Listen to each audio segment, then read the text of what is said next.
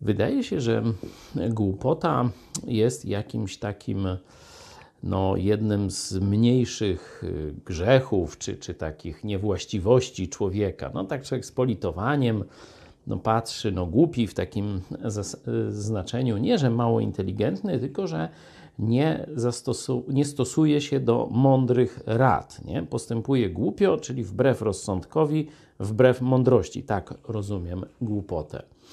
E, I ludzie przymykają oko na, a no tak, tam zrobił głupio, noż tam każdy błądzi i różne takie rzeczy. Chciałem Wam pokazać, e, że głupota, czyli niekorzystanie z mądrości, jest strasznym w konsekwencjach grzechów, szczególnie strasznym w konsekwencjach dla całego narodu. Oto w księdze Izajasza, piąty rozdział, tam gdzie właśnie przedstawiony jest Izrael, naród wybrany Boga, wspaniałe kiedyś państwo, w tej wersji już schyłkowej, w czasie, kiedy się to państwo zwija, kiedy naród upada. Bóg w trzynastym wersecie stawia pytanie.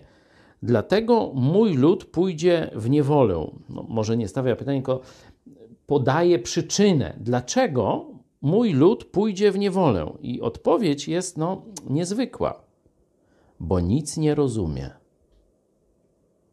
Pójdzie w niewolę, bo nic nie rozumie.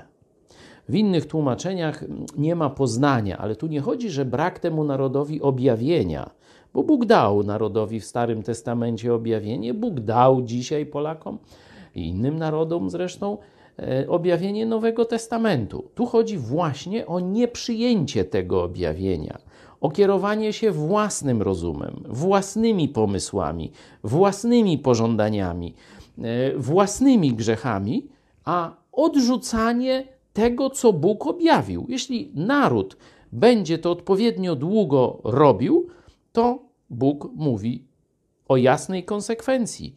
Mój lud pójdzie w niewolę. Dlaczego? bo jest głupi.